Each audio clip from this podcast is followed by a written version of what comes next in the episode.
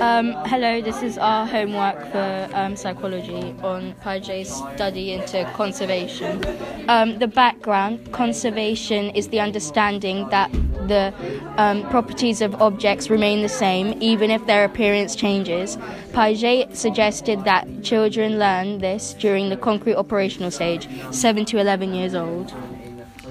The aim of Piaget's study was to show children in the concrete operational stage were more likely to be able to conserve numbers than children in the pre operational stage of cognitive development. Um, the independent variables were um, the age of children, the age of the children, and the dependent variable was that um, the children could correctly identify the numbers of the counters had not changed.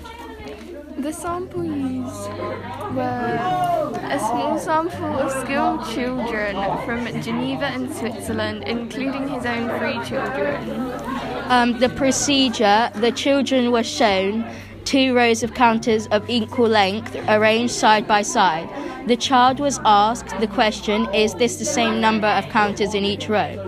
One row was then spread out so that it looked either longer or shorter than the other row. The child was then asked again, Is there the same number of counters in each row? The results of this study were that older children were more likely to demonstrate the ability to conserve.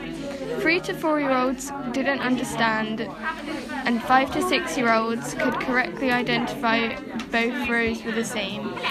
Children in the concrete operational stage understood there were the same number of counters in each row. Um, the conclusions were the children in Piaget's um, concrete operational stage of cognitive development, 7 to 11 years old, are more likely to be able to conserve numbers than children in the pre operational stage, 2 to 7 years.